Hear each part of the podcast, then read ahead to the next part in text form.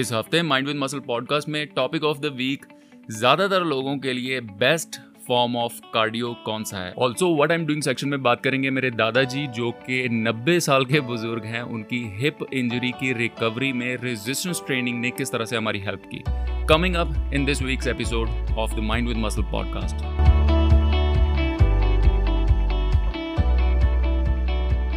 welcome everybody mind with muscle podcast में बहुत बहुत स्वागत है आपका। मेरा नाम है नवजोत सिंह और इस हफ़्ते बात कर रहे हैं the best form of cardio के बारे में। कौन सी ऐसी फॉर्म ऑफ़ कार्डियो है जो कि सेफ़ है एंड बेस्ट है फॉर मोस्ट पीपल स्पेशली वो लोग जो कि बिगिनर्स हैं स्पेशली वो लोग जिन्होंने अपना वेट लूज़ करना है। सो so, कार्डियो के बारे में आपने सुना होगा बहुत सारी फॉर्म्स हैं जो कि लोग इस्तेमाल करते हैं।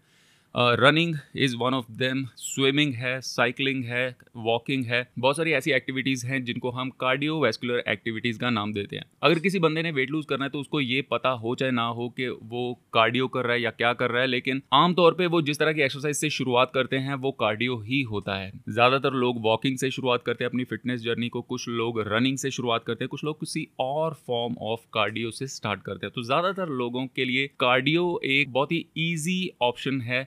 क्योंकि कार्डियो के लिए आपको बहुत ज़्यादा इक्विपमेंट की ज़रूरत नहीं है। फॉर एग्ज़ाम्पल अगर आप वॉक करना चाहते हो तो ज़ाहिर सी बात है आपको किसी भी तरह की इक्विपमेंट की ज़रूरत नहीं है। अगर आप रनिंग करना चाहते हो, अगर आप स्विमिंग करना चाहते हो तो श्योर आप किसी स्विमिंग सेंटर में आपको मेंबरशिप की ज़रूरत है, लेकिन इसके लिए कुछ फैंसी इक्विपमेंट की ज़रूरत नहीं है। तो ज़्यादातर लोग इसलिए भी कार्डियो से शुरुआत करते हैं अपनी फिटनेस जर्नी की, क्योंकि बहुत ज़्यादा कॉम्प्लिकेटेड नहीं है रनिंग का, सबको पता है कि कैसे भागते हैं।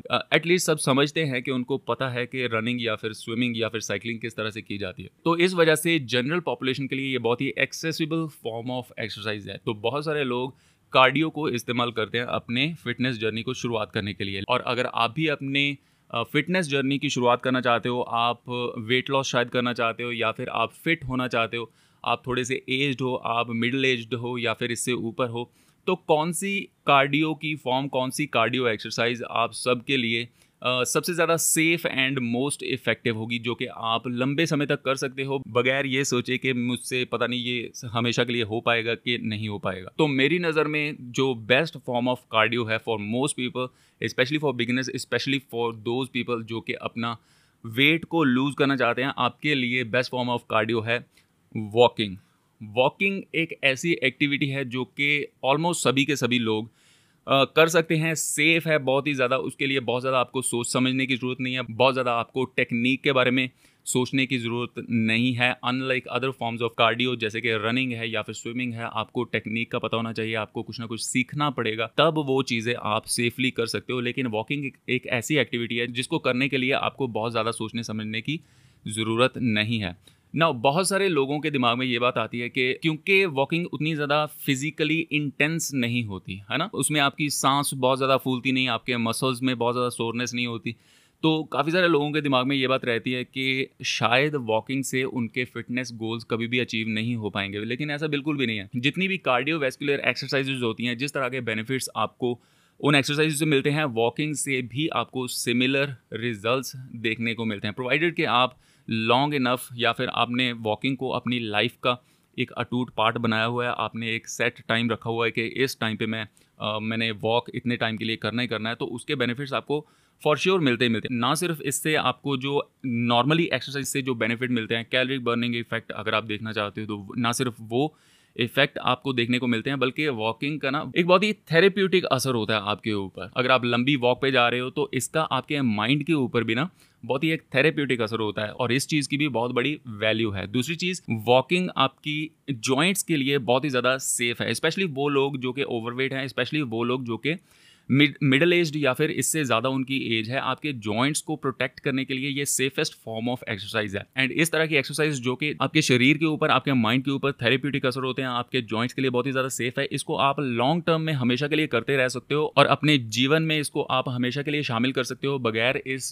बात की फ़िक्र करे कि इसका मेरे जॉइंट्स के ऊपर कुछ नेगेटिव इफ़ेक्ट ना हो या फिर कोई इतनी ज़्यादा इंटेंस एक्सरसाइज जिसको कि मैं हमेशा के लिए कर पाऊँगा कि नहीं कर पाऊँगा, इन सब चीज़ों के बारे में सोचने की आपको ज़रूरत नहीं पड़ती जब आप वॉकिंग को अपने एक्सरसाइज रूटीन में शामिल करते हो। अब काफ़ी सारे लोगों के लिए तीस चालीस मिनट, एक घंटा निकालना वॉक के लिए हो सकता है कि कुछ डिफ़िकल्ट हो। कुछ लोग प्रोफेशनल रीजंस की वजह से, काम की वजह से इतना टाइम नहीं शायद निकाल पाएँगे। कुछ लोगों को और अपनी जिम्मेदारियों की वजह से एक घंटा शायद ना निकाल पाए। तो उसका बहुत ही एक ईजी सोल्यूशन है।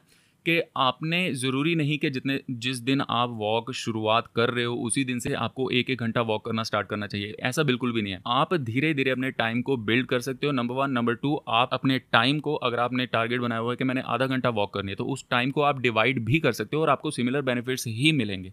सो फॉर एग्ज़ाम्पल अगर आप आधा घंटा एकदम से नहीं निकाल सकते तो आप उस आधे घंटे को दस दस मिनट के तीन सेशंस में अगर आप डिवाइड कर लेते हो पर डे तो उससे भी आपको सेम बेनिफिट्स ही मिलेंगे और उसका उसको अप्लाई करने का, अपनी लाइफ में अप्लाई करने का बहुत ही एक ईजी सा सोल्यूशन है कि आप जो कोई ऑलरेडी पहले से कोई काम कर रहे हो, जैसे कि आप खाना खा रहे हो, है ना? खाना खाने की एग्जांपल लेते हैं। हम खाना तीन टाइम पे हर रोज़ खा ही रहे हैं।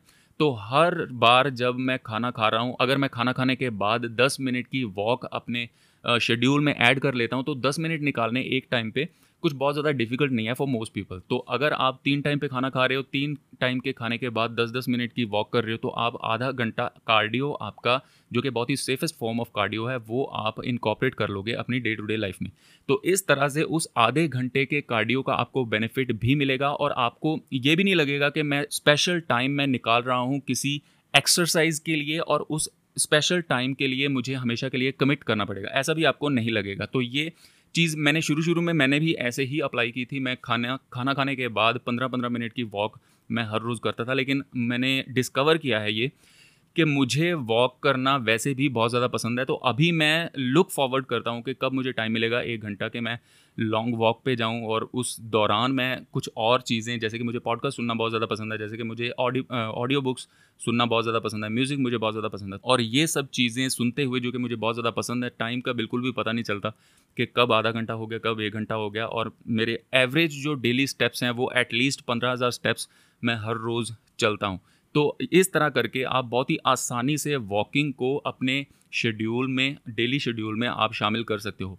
ये बात मेरी हमेशा याद रखना कि वॉकिंग को अगर आप रेजिस्टेंस ट्रेनिंग के साथ कंबाइन करते हो तो ये एक बेस्ट कॉम्बिनेशन है अगर आप हमेशा के लिए फिट रहना चाहते हो, अगर आप हमेशा के लिए फैट को लूज़ करना चाहते हो और उस फैट को हमेशा के लिए अपने से दूर रखना चाहते हो। रेजिस्टेंस ट्रेनिंग प्लस ऐसा कोई फॉर्म ऑफ़ कार्डियो जो कि आपके शरीर के लिए बहुत बहुत ज़्यादा इंटेंस ना हो, आपके जॉइंट्स के लिए बहुत ज़्यादा इंटेंस ना हो तो इस तरह की चीज़ों के कॉम्बिनेशन से आप बहुत ही बढ़िया रिजल्ट्स हासिल कर सकते हो। जिन भी लोगों का गोल फैट लॉस करना है वेट लॉस करना है आई वुड सजेस्ट कि आप रेजिस्टेंस ट्रेनिंग को अपना मेन जो आपकी एक्सरसाइज हम सोचते हैं ना कि हमारी मेन एक्सरसाइज क्या है तो आपकी मेन एक्सरसाइज रेजिस्टेंस ट्रेनिंग होनी चाहिए। अगर आप एक हफ़्ते में आधा घंटा पैंतीस मिनट के दो या तीन सेशंस अगर आप रेजिस्टेंस ट्रेनिंग करते हो प्लस आप हर रोज़ कुछ आधा घंटे के करीब आप वॉकिंग इंक्लूड करते हो अपने रूटीन में तो इससे आपको बहुत ज़्यादा बढ़िया रिजल्ट्स मिलेंगे। ना सिर्फ़ बढ़िया रिजल्ट्स मिलेंगे, बल्कि ये चीज़, इस चीज़ को, इस तरह के ईजी शेड्यूल को आप बहुत ही ईजीली हमेशा के लिए सस्टेन कर सकते हो, ताकि आपको, आपकी जो फिटनेस जर्नी है, वो शॉर्ट टर्म एडवेंचर ना बन जाए। आपने शुरुआत तो की आपने बहुत ही टफ शेड्यूल अपना बना लिया। आप हर रोज़ एक घंटा जिम जा रहे हो, उसके बाद एक घंटा आप कोई कार्डियोवैस्कुलर एक्सरसाइज कर रहे हो तो दो दो घंटे हर रोज़ आप हमेशा के लिए नहीं कर पाओगे। तो उससे बेहतर है कि आप आराम से शुरुआत करो, उस शेड्यूल को आप अपनाओ, जिस शेड्यूल को आप लंबे समय तक फॉलो कर सकते हो। तो मेरे ख्याल से ये वाली जो स्ट्रैटेजी है कि रेजिस्टेंस ट्रेनिंग प्लस वॉकिंग ये बेस्ट स्ट्रैटेजी है उन लोगों के लिए। जिन लोगों ने वेट लॉस करना है फैट लॉस करना है, या फिर जो लोग अपनी फिटनेस में इंटरेस्टेड हैं लॉन्ग टर्म सस्टेनेबल फिटनेस में इंटरेस्टेड हैं।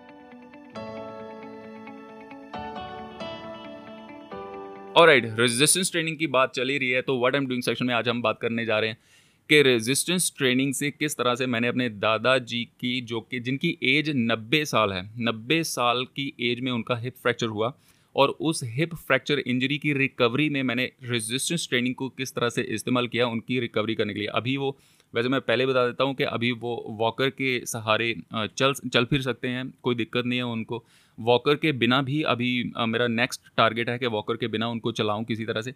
तो उसकी तरफ़ हम कोशिश कर रहे हैं, लेकिन एक नब्बे साल के बुज़ुर्ग का अगर हिप फ्रैक्चर हो जाता है तो ये one of the most complicated injuries में से होती हैं, जो कि एक नब्बे साल का बुज़ुर्ग मतलब एक्सपीरियंस करता है। खुदा ना खास्ता, अगर इतनी एडवांस एज में किसी को इतनी सीवियर इंजरी हो जाए तो उससे उभरने के चांसेस बहुत ज़्यादा, बहुत ही कम होते हैं। ये डॉक्टर्स भी आपको बताते हैं, जो जो जब उनको इंजरी हुई थी मेरे दादाजी को तो हम जो पहले डॉक्टर को कंसल्ट किया तो उन्होंने मतलब कुछ खास उम्मीद नहीं दी थी। उन्होंने यही बोला था कि हम अपनी तरफ़ से जो कर सकते हैं, वो हम करेंगे, लेकिन चांसेस हैं कि ये अब कभी भी बेड से नहीं उठ पाएँगे। तो पहले डॉक्टर ने हमारा कुछ इस तरह से हमें बताया था, लेकिन जिस डॉक्टर ने जिस ऑर्थोपेडिक सर्जन ने उनकी सर्जरी की, उन्होंने थोड़ा बहुत हमें दिलासा दिया था कि हो सकता है कि ये दोबारा से चल फिर सकें, सकेंगे। और थोड़ा बहुत मैंने दिमाग अपना इस्तेमाल किया कि मैं किस तरह से हेल्प कर सकता हूँ उनको। कि वो दोबारा से चलें। और ये बात मैं आपके साथ इसलिए शेयर करना चाहता हूँ कि आपको समझ में आए कि जिन जिन चीज़ों की मैं मतलब वकालत करता हूँ नॉर्मली अपनी वीडियोस में या फिर अपने पॉडकास्ट में रेजिस्टेंस ट्रेनिंग की या फिर हेल्दी रहने की मसल मास की मैं वकालत करता हूँ बहुत ज़्यादा। मैं फ़ैन हूँ इन सब चीज़ों का। वो चीज़ें प्रैक्टिकल लाइफ में किस तरह से आपका हेल्प आपकी हेल्प करती हैं, वो चीज़ें जब आप सुनोगे तो आप और ज़्यादा इंस्पायर होगे अपने आप को और ज़्यादा फिट रखने के लिए। तो ये स्टोरी मैं इसलिए आपके साथ शेयर करना चाहता हूँ। तो इस फेबररी में आ, मेरे दादाजी को हिप फ्रैक्चर हुआ था। उन, उनकी एक्चुअली पेस मेकर उनका डला हुआ है हार्ट पेशेंट है वो। तो जो उनका पेस मेकर था ना वो डेड हो गया था। मतलब कि उसने पेस मेकर ने काम करना बंद कर दिया। और जिन पेशेंट को पेस मेकर लगा होता है ना उनका उनका काम पेस मेकर के बिना नहीं चल सकता। उनका, उनके हार्ट में उतना ज़्यादा क्या उसको बोलते हैं, जान नहीं होती कि वो पूरे शरीर की ब्लड रिक्वायरमेंट ऑक्सीजन रिक्वायरमेंट वो पूरी कर सके। तो अगर किसी वजह से पेस मेकर फेल हो जाए तो आमतौर पे जो पेशेंट होते हैं, वो सफ़र करते हैं चक्कर आके वो गिर पड़ते हैं, कहीं पर इस तरह की प्रॉब्लम्स होती हैं। तो पेसमेकर के डेड होने की वजह से उनको चक्कर आया, वो गिर पड़े और अपने ही वज़न से उनका हिप जो है, वो बहुत ही बुरी तरह से फ्रैक्चर हो गया। जो हड्डी थी, वो चार जगह से फ्रैक्चर हो गई थी। जो फीमर बोन है, वो भी फ्रैक्चर हुई और जो हिप का जो जॉइंट है, वो भी फ्रैक्चर हो गया था। तो सर्जरी उनकी हुई। उनकी सर्जरी के बाद डॉक्टर ने थोड़ा बहुत हमें दिलासा दिया था कि शायद हो सकता है कि ये रिकवर शायद कर जाए। मतलब फिफ्टी फिफ्टी परसेंट उनका फिफ्टी फिफ्टी चांसेस उन्होंने बताए थे। ऐसा नहीं था कि उनको उन्होंने श्योर बताया कि ये दोबारा से चल पड़ेंगे। पहले महीने उन वो सीधे ही मतलब लेटे रहे। उन, उनसे ना तो करवट ली जाती थी मतलब किसी भी तरह की बिल्कुल भी मूवमेंट नहीं थी बॉडी में। और मुझे इस बात का एहसास हो गया था कि अगर मूवमेंट इनकी इसी तरह से रही, अगर बिल्कुल भी ये हिलडुल नहीं पा रहे हैं तो मसल एट्रोफी तो इनएविटेबल है। मतलब कि इनके पास जो, इनकी लेग्स में जो थोड़ा बहुत मसल मास है भी, वो भी जाता रहेगा और हमें रिकवरी में और ज़्यादा प्रॉब्लम होगी। तो मैंने उनके लिए एक स्पेशल रेजिस्टेंस ट्रेनिंग प्रोटोकॉल तैयार किया प्रोग्राम तैयार किया, जिसके द्वारा मैं चाहता था कि एटलीस्ट उनका मसल मास जो है वो पेयर डाउन ना हो। क्योंकि अगर हमने उनके, उनको दोबारा खड़ा करना है अपने पैरों के ऊपर तो दोबारा खड़ा करने के लिए जो सबसे ज़्यादा इंपॉर्टेंट चीज़ है वो है उनकी muscle mass and muscle strength अगर हम इन दोनों चीज़ों को एटलीस्ट बचा सकें, ठीक है? इंक्रीज़ तो हम नहीं कर सकते इस सिचुएशन में, लेकिन अगर हम बचा भी सकें तो भी बहुत बड़ी हेल्प होगी उनके दोबारा से खड़े होने में, दोबारा से चल फिर सकने में। तो यही काम मैंने किया। मैंने उनके लिए कुछ रेजिस्टेंस ट्रेनिंग प्रोटोकॉल तैयार किया। धीरे धीरे करके इस तरह की सिचुएशंस में ऐसा नहीं होता कि जिस तरह से अगर मैं बोल रहा हूँ कि रेजिस्टेंस ट्रेनिंग प्रोग्राम तैयार किया तो वो प्रोग्राम ऐसा नहीं है कि जिस तरह से आपके दिमाग में आएगा, जिस तरह से आप यूट्यूब पर देखते हो कि पहले बेंच प्रेस लगानी है, ऐसा नहीं। वो उनके लिए जो स्पेसिफिक उनकी ज़रूरत थी, उस हिसाब से मैंने मूवमेंट को धीरे धीरे करके इंक्रीज़ किया। पहले हमने कुछ आइसोमेट्रिक एक्सरसाइजेज करनी स्टार्ट की। मैंने उनके जो अगर बंदा लेटा हुआ है फॉर एग्जांपल बंदा अगर लेटा हुआ है उनके घुटने के बीच कुछ मतलब पिलो वगैरह रख के दोनों घुटने को मैंने उनको प्रेस करने को बोला, उनको होल्ड करने को बोला, ताकि थोड़े बहुत मसल्स में एक्टिवेशन हो, थोड़ा बहुत ब्लड पंप जाए अंदर। तो इस तरह की जो सिंपल सी एक्सरसाइज थी ना, उन उन एक्सरसाइज की वजह से कुछ पंद्रह बीस दिनों के बाद उनकी लेग में थोड़ी थोड़ी सी मूवमेंट होनी स्टार्ट हुई। ये चीज़ वैसे मैंने डॉक्टर से भी डिस्कस की थी कि अगर मैं इस तरह करके थोड़ा थोड़ा करके मूवमेंट करवाऊँ तो उससे इनको बेनिफिट होगा कि नहीं होगा? तो डॉक्टर ने भी वैसे यही सलाह दी थी कि अगर आप इस तरह से करते हो तो बहुत ज़्यादा बेनिफिशियल हो सकता है।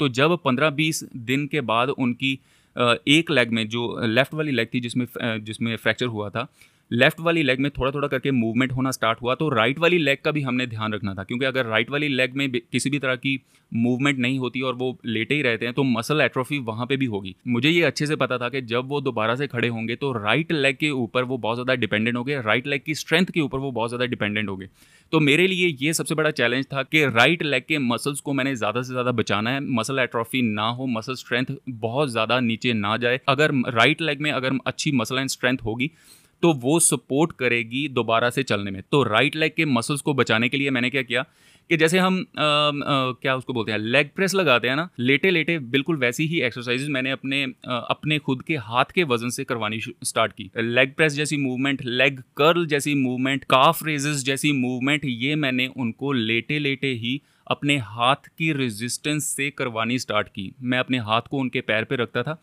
और उनको बोलता था, जिस तरह से मैं उनको बोलता था, उस तरह से वो अपनी राइट लेग से करते थे।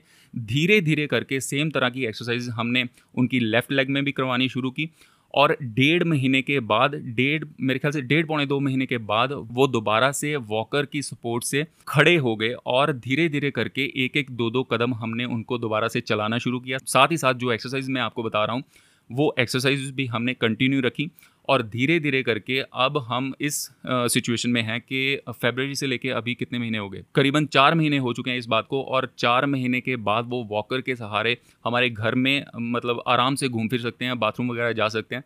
तो ये बहुत बड़ी रिलीफ है हमारे लिए, बहुत ही बड़ी रिलीफ है। अब नेक्स्ट जो हमारा टारगेट है वो मैंने आपको बताया कि वॉकर के बिना मैंने उनको चलाना है। और ये चीज़ जब मैंने डॉक्टर्स के साथ भी डिस्कस की थी, जिन्होंने उनकी सर्जरी की थी तो वो भी बहुत ज़्यादा हैरान हुए कि इतने ज़्यादा एडवांस्ड एज में एक बंदे की रिकवरी इतनी अच्छी हुई है। ऑल्सो ये भी मैं आपको बता दूँ कि आ, मेरे दादाजी ने पहली बार अपनी लाइफ में वे प्रोटीन यूज़ किया। इस दौरान मुझे लग रहा था जितनी मुझे समझ थी मुझे लग रहा था कि अगर इनके मसल मास को बचाना है तो रेजिस्टेंस ट्रेनिंग थोड़ी बहुत तो करवानी पड़ेगी साथ ही साथ इनका प्रोटीन इनटेक भी अच्छा रखना पड़ेगा क्योंकि जब सर्जरी हुई थी तो वो बहुत ज़्यादा कुछ खाते नहीं थे। उनका जो फ़ूड इनटेक था बहुत ही कम था और मुझे पता था कि अगर इसी तरह से चलता रहा तो इनका प्रोटीन रिक्वायरमेंट तो कभी भी पूरा नहीं होगा। तो मैंने उनकी डाइट में half scoop of whey protein दूध में मिला के हम लोग उनको देते थे।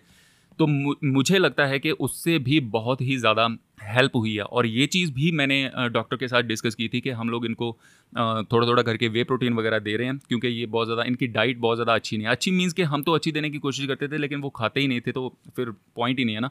तो मैंने उनके साथ डॉक्टर्स के साथ भी ये बात डिस्कस की थी, और नब्बे साल का बुज़ुर्ग के लिए भी वे प्रोटीन एब्सोल्युटली सेफ़ है, और ये बात डॉक्टर ने भी बोली। वैसे कुछ डॉक्टर्स ऐसे भी होते हैं जो कि डरा देते हैं वे प्रोटीन वगैरह को लेकर लेकिन ये चीज़ भी मैं आपको इसलिए बताना चाहता हूँ कि ये चीज़ मैंने डॉक्टर्स के साथ भी डिस्कस की, और उन्होंने भी रिकमेंड किया था कि एक अच्छा प्रोटीन सोर्स अगर होगा तो उससे इनकी हेल्प होगी। तो कुछ सप्लीमेंट्स मैंने ऐड किए थे विटामिन सी या फिर उन्होंने भी दिए थे डॉक्टर्स में डॉक्टर्स ने भी दिए थे और डॉक्टर्स के साथ डिस्कस करके हमने उनको, उनका सप्लीमेंट स्टैक एक डिज़ाइन किया था, तैयार किया था। उनकी जो मेडिसिन वगैरह प्रेस्क्राइब की थी डॉक्टर्स ने, उनमें भी सप्लीमेंट्स वगैरह होते हैं मल्टीवाइटमिन होते हैं, क्योंकि डॉक्टर्स को भी पता होता है कि जो मतलब इस सिचुएशन में डाइट बहुत ही ज़्यादा अच्छी नहीं हो सकती। तो हमने डॉक्टर्स ने और मैंने मतलब दिमाग लगा के, डॉक्टर्स ने तो दिमाग लगाई मतलब मैंने भी उनके साथ एक्टिवली इन्वॉल्व होके ये सारा कुछ किया और उसकी वजह से आज ये सिचुएशन है कि मेरे दादाजी दोबारा से अपने दोनों पैरों पे खड़े हैं और चल फिर सकते हैं। ये स्टोरी मैं आपको इसलिए बताना चाहता था कि रेजिस्टेंस ट्रेनिंग की जब हम बात करते हैं तो हमारे दिमाग में आता है वेट्स आते हैं ना? बारबल्स आती हैं डम्बल्स आते हैं, इस तरह की चीज़ें। लेकिन रेजिस्टेंस ट्रेनिंग का मतलब सिर्फ़ और सिर्फ़ ये नहीं होता कि आप जिम में जाके डम्बल्स उठा रहे जिम में जाके आप बारबल्स उठा रहे। रेजिस्टेंस ट्रेनिंग का मतलब ये भी है कि जिस तरह से मैंने अपने दादाजी को अपने सिर्फ़ हाथ से रेजिस्ट करके रेजिस्टेंस ट्रेनिंग का मतलब क्या है कि आप किसी रेजिस्टेंस के अगेंस्ट पुश कर रहे हो राइट तो वो रेजिस्टेंस किसी भी तरह की हो सकती है और रेजिस्टेंस ट्रेनिंग की कितनी ज़्यादा वैल्यू है और आपके मसल मास की कितनी ज़्यादा वैल्यू है, ये बात डॉक्टर ने भी, जो ऑर्थोपेडिक सर्जन था, उसने भी ये बात बोली थी कि आपके दादाजी के दोबारा से चलने के पीछे बहुत बड़ी वजह ये भी है कि इनके शरीर के ऊपर, इनकी एज के हिसाब से मसल मास बहुत अच्छा है। तो जो मसल मास होता है ना, वो बहुत ही ज़्यादा हेल्प करता है। नंबर वन इस तरह की इंजरीज को प्रिवेंट करने में और नंबर टू अगर खुदा ना खास्ता इस तरह की इंजरी हो भी गई तो उससे उभरने में आपकी बहुत ज़्यादा हेल्प करता है। तो ये चीज़ें हैं, इस वजह से मुझे लगता है कि जो, जिस तरह का हमारा आज का लाइफ है ना, उस हिसाब से resistance training best form of exercise है, जो कि बहुत सारी प्रॉब्लम्स, चाहे वो ओबेसिटी है, चाहे वो मसल इम्बैलेंसेज हैं पॉस्चर की प्रॉब्लम है बोन वीकनेस है, इस तरह की जो प्रॉब्लम्स हैं, इनको डायरेक्टली एड्रेस करती है। डायरेक्टली हम टारगेट कर सकते हैं इन प्रॉब्लम्स को रेजिस्टेंस ट्रेनिंग से। कोई भी ऐसी, कोई और फॉर्म ऑफ़ एक्सरसाइज नहीं है, जो कि इन सभी प्रॉब्लम्स को डायरेक्टली टारगेट करके डायरेक्टली हम इन प्रॉब्लम्स को ठीक कर सकते हैं। और कोई भी ऐसी फॉर्म ऑफ़ एक्सरसाइज नहीं है। तो ये स्टोरी मैं आपके साथ इसलिए शेयर करना चाहता था कि आप रेजिस्टेंस ट्रेनिंग की वैल्यू को समझें।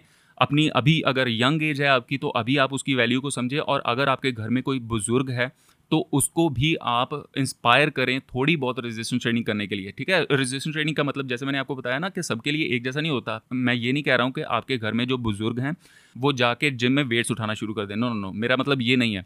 अगर आपके घर में मिडिल एज लोग हैं या फिर इवन एडवांस्ड एज लोग भी हैं, वो भी अगर हर रोज़ थोड़ी बहुत बॉडी वेट रेजिस्टेंस ट्रेनिंग करते हैं तो उसका उनको बहुत बड़ा बेनिफिट है। ये बात मैं कन्वे करना चाहता था इस सारी स्टोरी के through so that's it for this week अगर आपके दिमाग में कोई सवाल आता है, कुछ पूछना चाहते हो मुझसे तो Instagram is the best place Instagram पे जाके सर्च बॉक्स में सर्च करिए माइंड विद मसल एंड आप मेरे साथ कनेक्ट हो जाओगे। अगर आप ये पॉडकास्ट एप्पल पॉडकास्ट पे सुन रहे हो तो फाइव स्टार रिव्यू देके इस पॉडकास्ट को फ्री ऑफ़ कॉस्ट सपोर्ट भी कर सकते हो। Free workout programs and diet strategies के बारे में और ज़्यादा जानना चाहते हो तो mind with muscle YouTube channel को आप सब्सक्राइब कर सकते हो। मज़े करो stay fit stay strong you been listening to the mind with muscle podcast